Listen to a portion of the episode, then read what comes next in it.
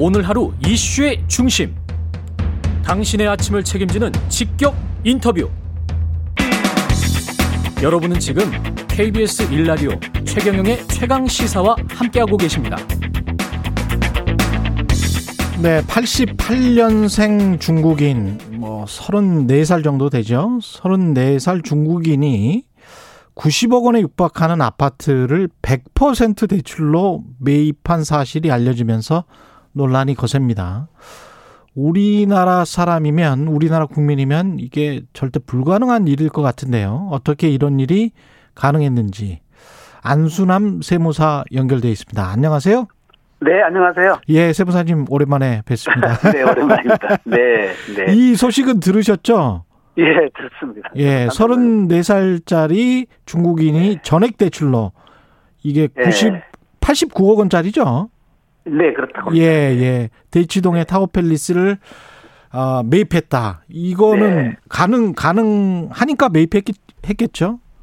네, 거가 대치동은 지금 아 거기는 지금 아마 토지거래 허가구역에서 제외된 구역이라서요. 예. 예, 내국인하고 똑같이 거래가 제한 없이 되는 걸로 알고 있습니다. 네. 아, 아, 그래요? 대치동은 네, 토지거래 허가 구역에서 제외가 돼 있습니까?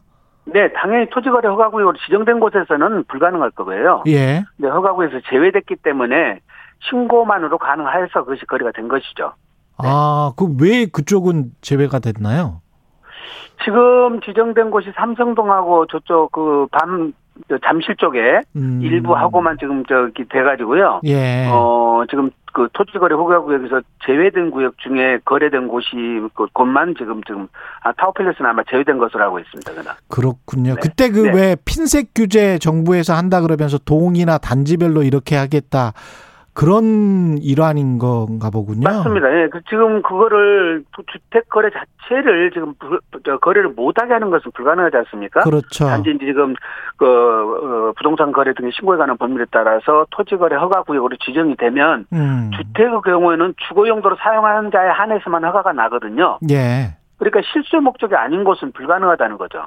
그러네요. 네. 생각해 보니 대치동 타워 팰리스 같은 경우는 2000 제 기억이 2006년 7년도가 가장 그 가격이 높았는데 그 이후로 네.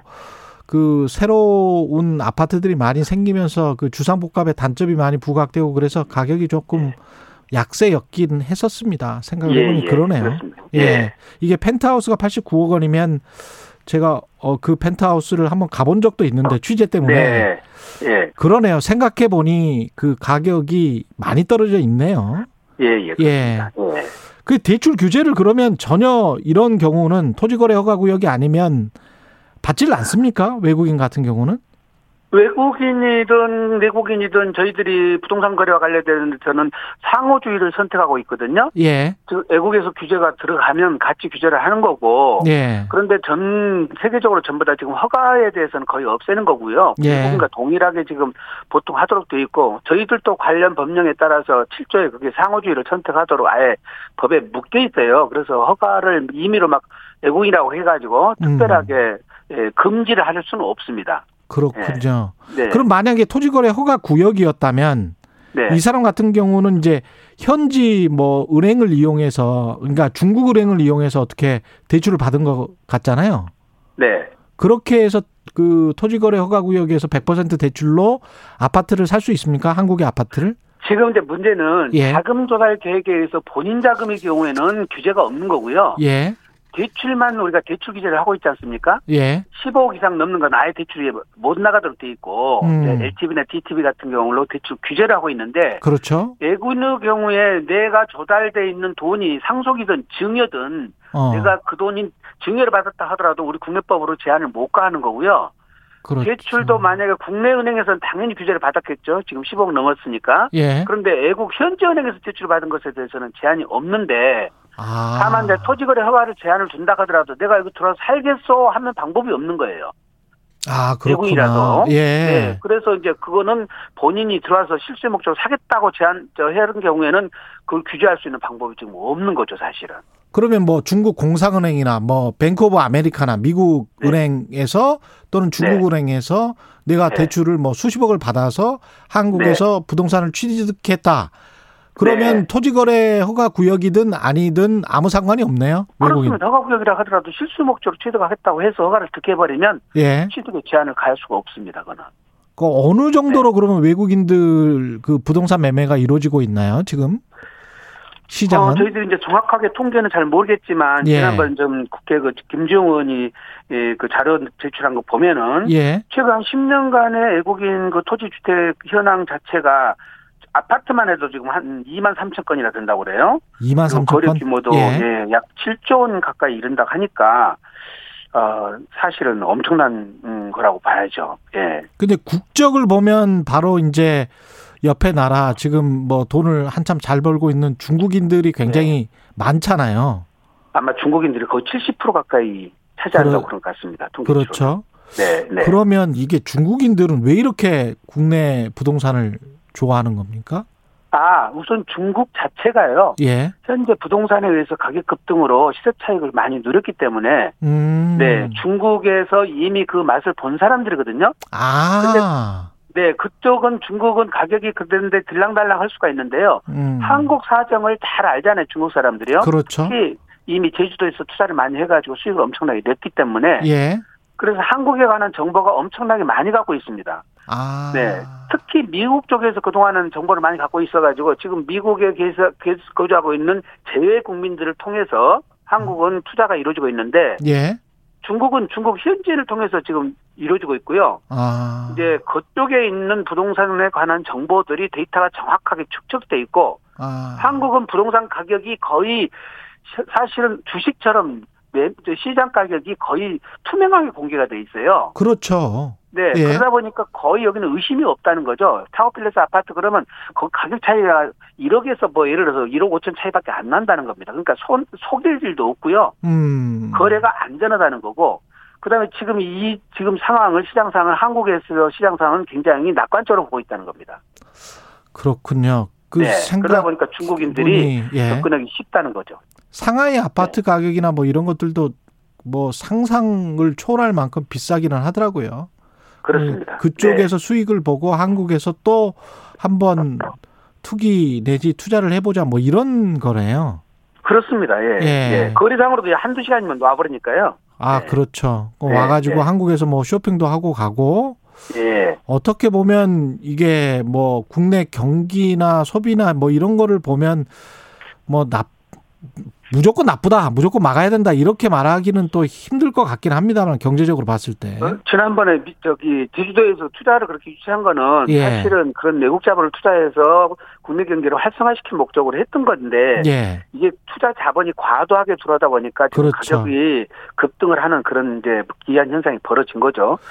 현재 이제 우리 국내 수요도 너무 지금 너무 과다해서 지금 가수요를 규제하고 있는 판인데 예, 외국 자본까지 들어오니까 사실은 수 저기 수요 공급이 조금만 깨져도 주택의 경우에는 가격 급, 급등이 와버리지 않습니까? 그렇죠. 그러니까 근데 그게 그 지금 현재 국- 현재 올해까지면 거래 건수만 보더라도 지금 한 2천 상반기 2,700건이고요 아파트가요. 예, 2020년에도 5,600건이면 거래됐다고 그러거든요 아파트만 해도. 예, 그러니까 이게 지금 서울 시내 최근 거래량을 보면은 이게 거의 뭐 서울 시내 전체 거래량을 다 차지할 정도 거래 그 건수거든요 이게. 작은. 건수가 아닙니다 이게.